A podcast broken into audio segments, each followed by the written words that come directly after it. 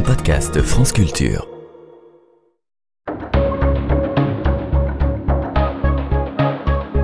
Les pieds sur terre. Sonia Kronlund. L'histoire se passe en 2019 sur le vieux port de Marseille. Elle est rapportée par plusieurs éditions régionales, dont celle de France Bleu. La question consiste à savoir comment il convient de nommer les poissons vendus le matin dans ces cagettes colorées éparpillées sur le port en mode sortie du bateau. Sur les ardoises à feutre qui indiquent les prix, en quelle langue faut-il que soient désignées les espèces En langue vernaculaire, comme rouget, et selon la nomenclature acceptée, rouget barbé de roche, ou bien en utilisant le nom scientifique, c'est-à-dire en latin Mulus surmuletus, sachant qu'il existe tout de même plus de 30 espèces de rouget. À cette question, l'Union européenne a tranché en 2013, latin obligatoire. C'est une directive de la Direction générale de la concurrence, de la consommation et de la répression des fraudes sur l'étiquetage des produits de la mer et d'eau douce qui le précise. Il ne s'agit pas, hélas, de sensibiliser les vendeurs et acheteurs aux délicatesses de la langue de Tite-Live, mais d'informer, de contrôler et d'éviter les arnaques. C'est ainsi que le 14 juin 2019, à la suite d'une descente d'une vingtaine d'agents de la dite direction, une dizaine de poissonniers ont été condamnés à payer des amendes allant de 400 à 1500 euros pour ne pas avoir donné le nom latin des poissons. Sur le vieux port, l'affaire a fait grand bruit. Une poissonnière, Marie a déclaré à France Bleu Les clients ne font même pas la différence entre la rascasse et le rouget. Qu'est-ce qu'on vient nous demander de mettre le nom en latin? Une autre a dit que l'État ferait mieux de s'intéresser aux vrais problèmes des gens. Le maire de Marseille, Jean-Claude Gaudin, s'en serait même ému à Emmanuel Macron, qui a eu une réaction surprenante pour un homme ayant goûté chez les jésuites aux joies des versions latines puisqu'il aurait éclaté de rire et promis que les poissonniers ne paieraient pas les amendes. Tout de suite dans les pieds sur terre de quoi perdre son latin avec trois autres histoires de pêcheurs par Fabienne Lomonier.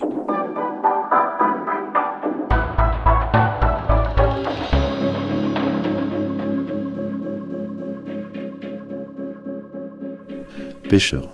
C'est par là que j'ai commencé en fait en 1997, mon premier embarquement à la pêche. J'avais envie de faire ça depuis longtemps. Sauf que c'était un sujet qui était un peu tabou dans la famille parce que mon grand-père paternel a disparu en mer. Et euh, la grand-mère, elle a dit euh, stop, il y aura plus de marins dans la famille. Et, et mon père et mes oncles n'ont jamais eu le droit de d'embarquer. Donc j'ai mis les pieds dans le plat euh, au moment où j'ai décidé de faire ça. J'avais 25-26 ans là.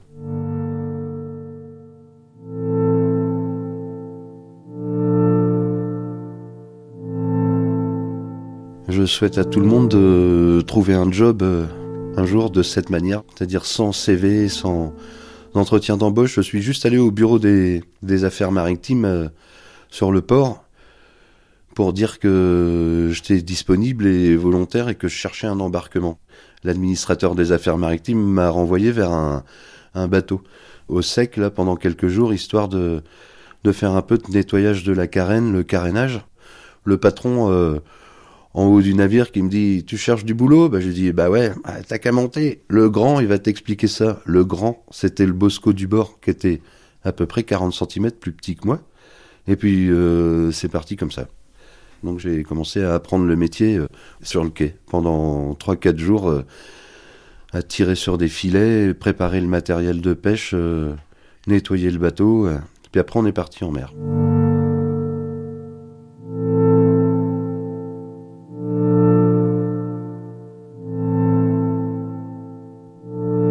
sur un chalutier en pêche, on est dans une ambiance euh, ultra bruyante tout le temps. Le, moteur euh, de propulsion tourne 24 heures sur 24, euh, avec ce bruit de chaîne, de ferraille, avec les, collègues sur le pont, du coup on se parle pas. Chacun doit avoir en tête de toujours regarder les autres pour pouvoir communiquer par signe.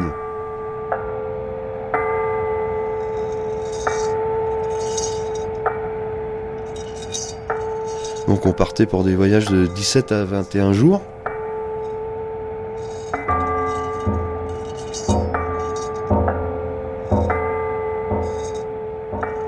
C'était euh, une marée euh, de chaluts au mois d'août. On était euh, cinq gars à bord. Entrée sud du canal Saint-Georges, plutôt euh, côté irlandais. Belle mer, plate, presque pas de vent, tranquille. À minuit, aux alentours de minuit, il n'y a pas de règle, mais du coup c'était le, changement de quart à la passerelle, c'est-à-dire que le patron, lui, qui avait fait la journée, ben, il allait dans sa couchette pour la nuit jusqu'à 8 heures du matin. Et donc, c'est le second capitaine euh, qui prend le, relais. Et il s'avère que ça tombait au bon moment aussi pour euh, virer, c'est-à-dire sortir le, matériel de pêche de l'eau, le chalut, que nous étions en train de traîner sur le fond depuis euh, déjà presque 3 heures. Moi, j'étais comme mécano. J'étais donc aux commandes de, de treuil, aux commandes hydrauliques. Donc, on fait la manœuvre pour virer le chalut. Le chalut remonte euh, jusque sur le bateau. On l'ouvre. Il y avait un peu de tout comme d'habitude. Hein. Il y avait du poisson qui n'a pas de valeur commerciale. Il y avait du bon poisson. Et puis aussi tout un tas de déchets parce que quand on pêche à racler le fond de la mer, à chaque manœuvre pour virer le matériel, on se rend compte de ce qu'on peut trouver. Euh, on a du mal à imaginer. Ça va des carcasses de, de voitures, des bouts de moteur, des ossements, des trucs improbables. Des... Et ce jour-là, une bordée de paquet de couches Pampers, plein de sacs de Pampers.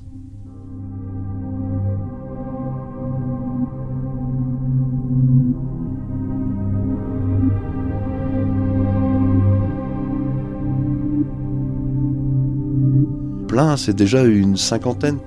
Ça arrive, hein, des containers qui tombent à la mer qui sont éventrés par la houle, qui sont chahutés sur le fond. Euh. Ces paquets de Pampers, là, c'était quand même un peu bizarre euh, parce qu'ils étaient super lourds et pourtant étanches dans leur plastique.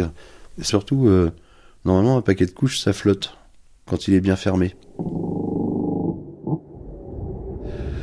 Alors le second, il était aux commandes du navire là-haut. Du coup, par curiosité, j'ouvre un paquet et à l'intérieur du paquet de couches, il y avait d'autres paquets qui étaient emballés dans un aluminium alimentaire et euh, là, euh, grande stupeur, en fait, c'était des savonnettes de hashish euh, collées les unes contre les autres. et a priori, dans chaque paquet, il y ça. Alors, une pêche quand même assez improbable.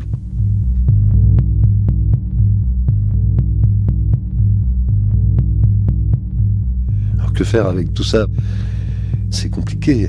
Entre l'envie d'en garder un peu pour se faire une bonne clope et puis aussi euh, tout ce que disons les, dangers que ça peut représenter de garder une cargaison comme ça à bord euh, pour X raisons. Euh, on se fait souvent contrôler hein, par les douanes et les affaires maritimes, les autorités, c'est normal, c'est le jeu, on sait comment ça se passe. Du coup, on peut pas prendre le risque de foutre un bateau par terre et de tout ce que ça représente après. Enfin, c'est... Et là, il y en avait un, c'était sûr. Disons qu'on n'avait aucune confiance en lui pour faire un, un petit coup de travers comme ça, euh, c'était pas possible. Donc tout est reparti à l'eau. On a ouvert les sabords de décharge sur le pont arrière. Ce sont des trappes qui s'ouvrent sur le long de la coque. Hein. et les paquets de couches sont tous repartis à la mer euh, avec euh, le reste de la marchandise qui était sur le pont et qu'on ne gardait pas à bord. Le second, là, redescend, je lui explique l'affaire. Et respectant les, les consignes du patron, si la pêche est bonne, il n'y a qu'à refaire un trait sur la même position géographique. Et avec le second, là, on s'est fait un clin d'œil, quoi. J'ai bien compris euh, dans son clin d'œil que si jamais il y en avait un qui, par chance, un qui remontait à bord, euh, au trait suivant, on ferait en sorte de gérer pour arriver à en mettre un de côté quand même.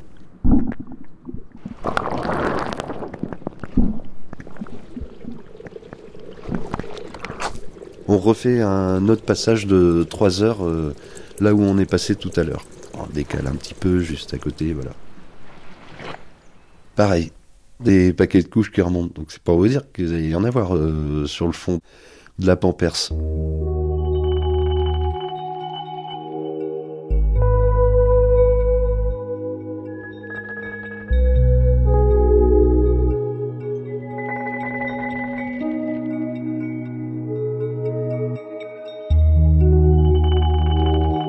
Et là, ben, J'ai pas pu m'empêcher de botter un paquet de couches en touche euh, sous les treuils. On a mis ça de côté et euh, on l'a gardé pour nous. C'était notre fortune de mer de, de cette marée du mois d'août. C'est comme un petit trésor.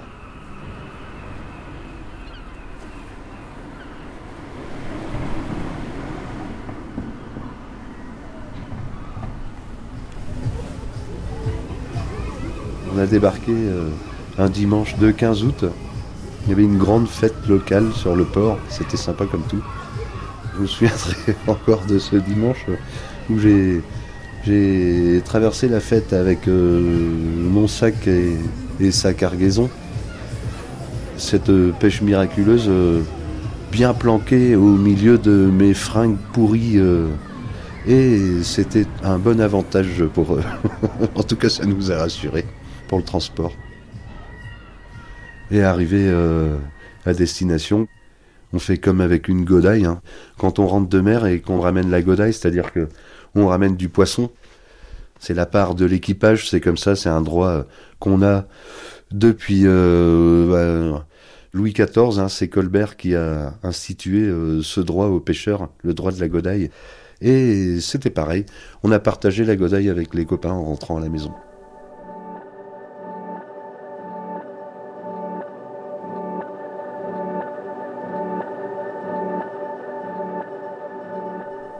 Chaque paquet de couches devait peser à peu près euh, 3 kilos, 3 kilos 5.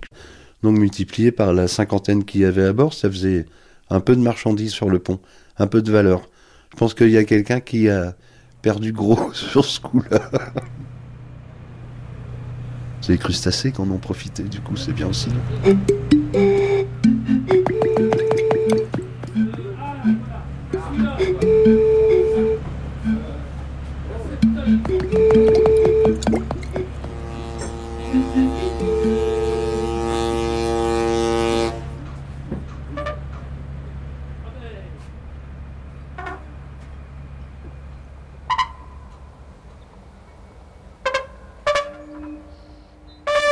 Je m'appelle Christian Pitra, je suis des Sables d'Olonne, ancien marin-pêcheur. J'ai commencé à 14 ans. À part la mer, euh, je n'ai vu que par ça, et puis euh, elle me l'a bien rendu. C'est un métier que j'aime parce que la mer est indomptable, on ne fait pas ce qu'on veut avec elle, on est obligé de subir. Mais on essaye toujours de la braver parce qu'on veut toujours rester le plus longtemps possible pour essayer de rentabiliser notre entreprise.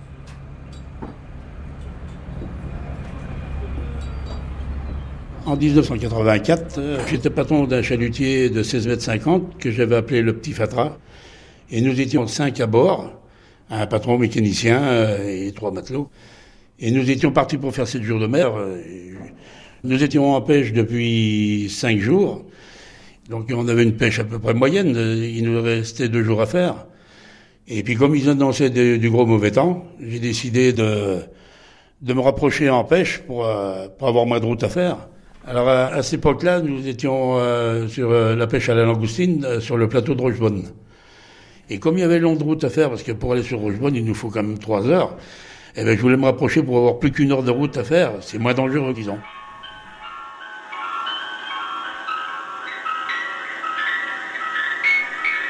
La route, c'est toujours plus dangereux parce que le bateau est plus stable en pêche. En route, il est libre. Quand on empêche, forcément, c'est on a un chalut derrière avec des panneaux et des câbles. Les deux câbles du chalut, ils retiennent le bateau, donc ça fait qu'il il bouge beaucoup moins.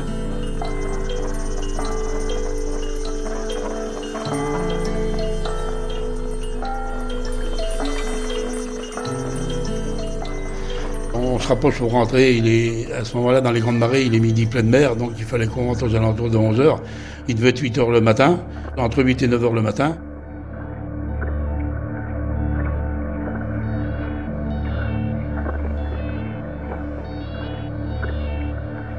Soudain, on était surpris par une grosse lame de fond.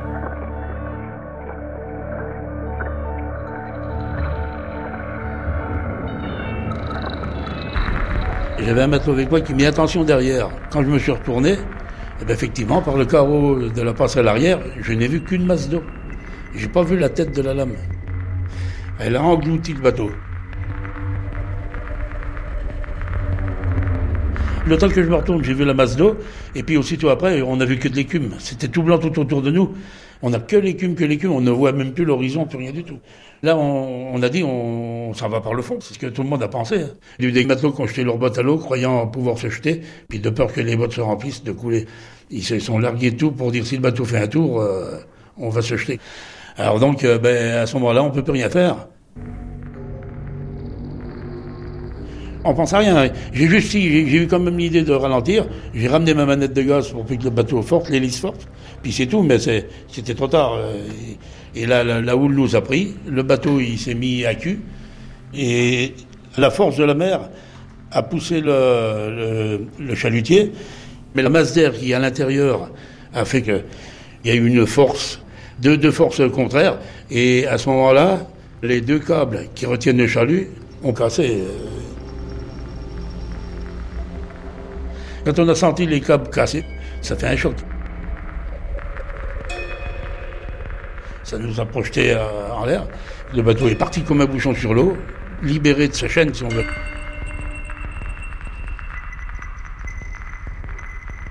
Là, on s'est dit, on est sauvé, parce que si les deux câbles ne cassent pas, le bateau peut être englouti par l'arrière, par le poids de l'eau qui embarque à bord.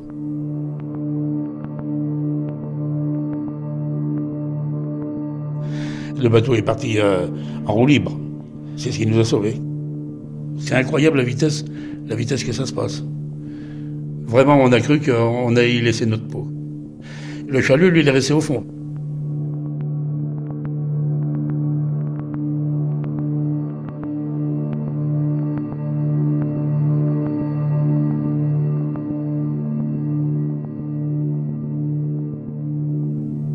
Comme on n'a plus de chalut, plus rien, ben on met en route tout de suite. Je suis à la barre, euh, l'équipage est derrière moi parce que les autres aussi, ils, ont peur. Tout le monde dit ce qu'il a ressenti, c'est pas bien bon, mais enfin, euh, on essaye de se réconforter les uns les autres en disant que ça aurait pu être dramatique. Mais enfin, pour l'instant, on est là, on va rentrer, et puis euh, bon, après on parle de ce qui va venir, on parle plus de ce qui est passé parce que c'est passé, quoi.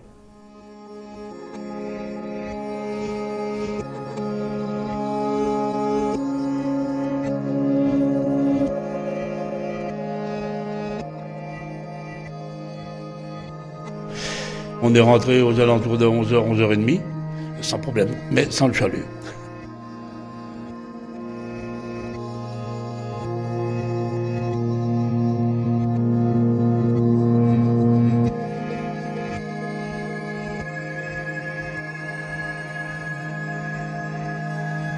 Quand on est rentré, euh, tout le monde était sur le port. C'est pas qu'il faisait mauvais temps, les gens étaient en train de nous regarder rentrer, c'est impressionnant on entend des cris, même de la mer, on entend les gens crier, il est coulé, alors que c'est pas vrai, on remonte derrière la houle. Euh, on n'aime pas beaucoup ça. Et puis, ben, c'est vrai que quand on arrive à terre, tout le monde nous pose des questions, mais alors c'est un truc que le marin, il a horreur. C'est vrai que le marin, il n'aime pas s'exprimer, il n'aime pas raconter sa vie. Ça doit faire partie de la profession. Euh. C'est impressionnant. On a l'impression qu'ils viennent voir des survivants, alors que nous, on se sent, enfin, on se sent un peu comme ça parce que ça aurait pu être dramatique, mais quand on arrive au port, on n'y pense plus. Heureusement, parce qu'on ne retournerait plus longtemps. Dans la vie d'un marin, c'est. Je ne vais pas dire que c'est courant, mais, sûrement plusieurs marins comme moi ont dû vivre des instants comme ça. La mer, c'était ma vie.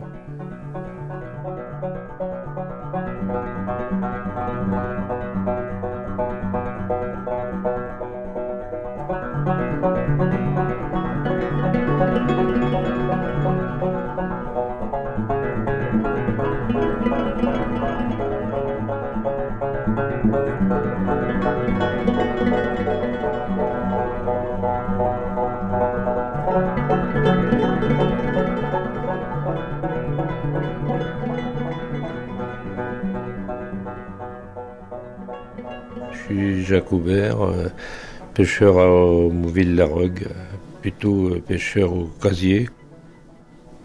Mouville, c'est au tout bout de la terre.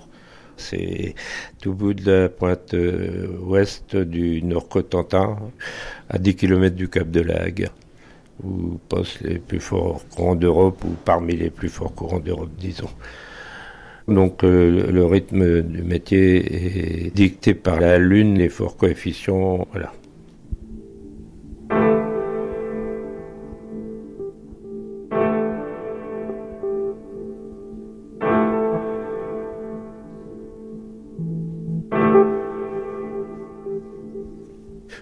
Pas un poisson en liberté, c'est complètement con, mais ça décrit la passion.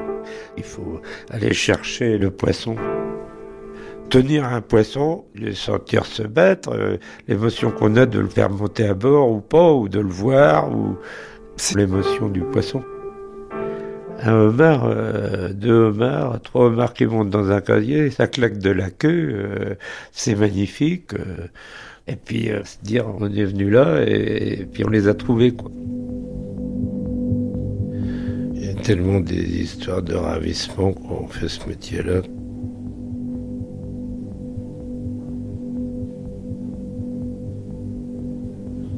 La mer, la mer, c'est c'est la beauté, c'est les lumières. Tous les jours est un renouvellement, tous les jours c'est une autre aventure, c'est des spectacles qui se reconstitue à l'infini. C'est ça.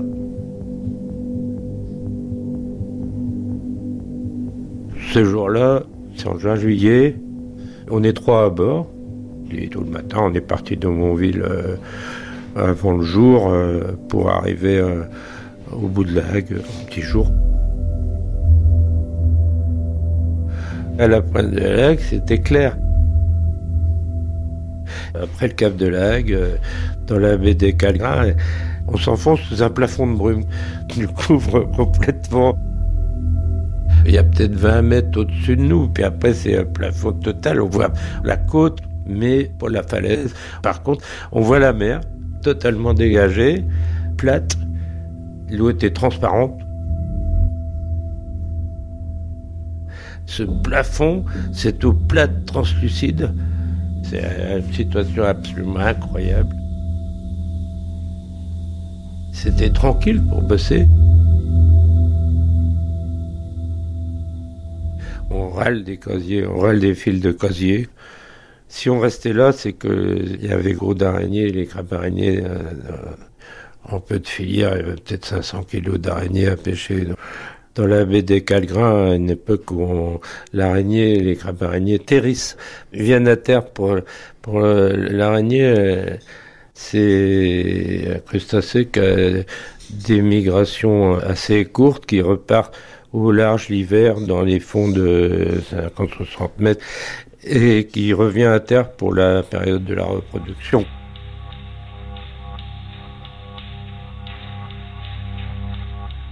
Donc on est en train de râler une filière. Euh, râler, ça veut dire euh, virer, monter à bord.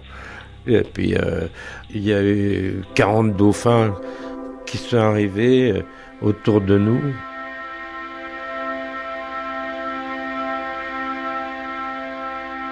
On l'a regardé passer sous le bateau, vous voyez les évents. Jouer avec le bateau et passer de, en dessous. On a tout arrêté pour totalement profiter d'un moment invraisemblable. Des beaux bestiaux, mais euh, ils font jusqu'à 3 mètres. Des magnifiques animaux. Ici, on a la plus grosse colonie d'Europe de, de dauphins communs. Et donc, euh, selon l'endroit où il se trouve, des fois on peut se retrouver au milieu d'eux. Je crois que si j'avais eu un masque, j'aurais été avec eux sous le bateau. J'avais envie de me mettre à l'eau pour aller les voir. Mais c'était euh, un truc absolument incroyable, ça ne peut pas arriver.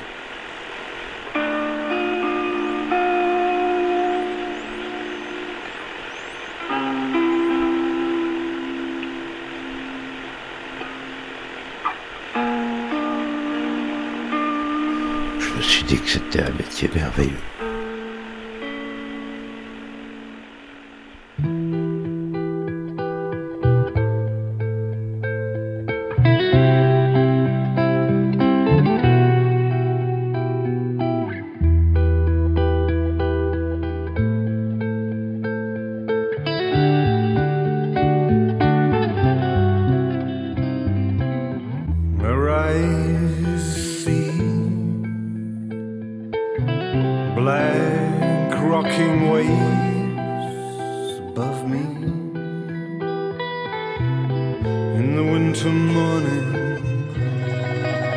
In my head I see your land,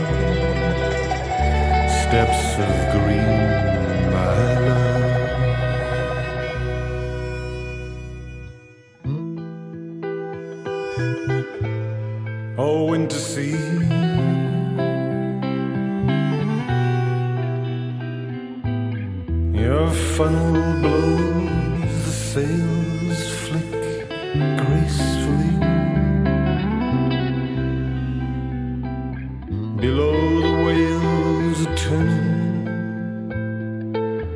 invisible.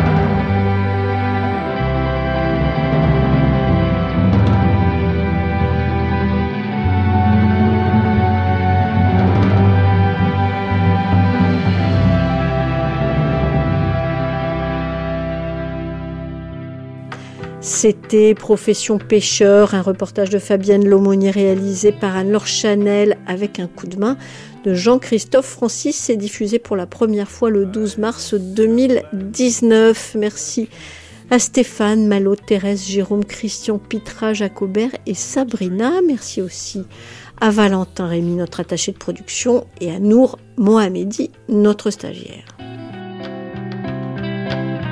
I smell the winter rain on the dark streets, crossing your legs and.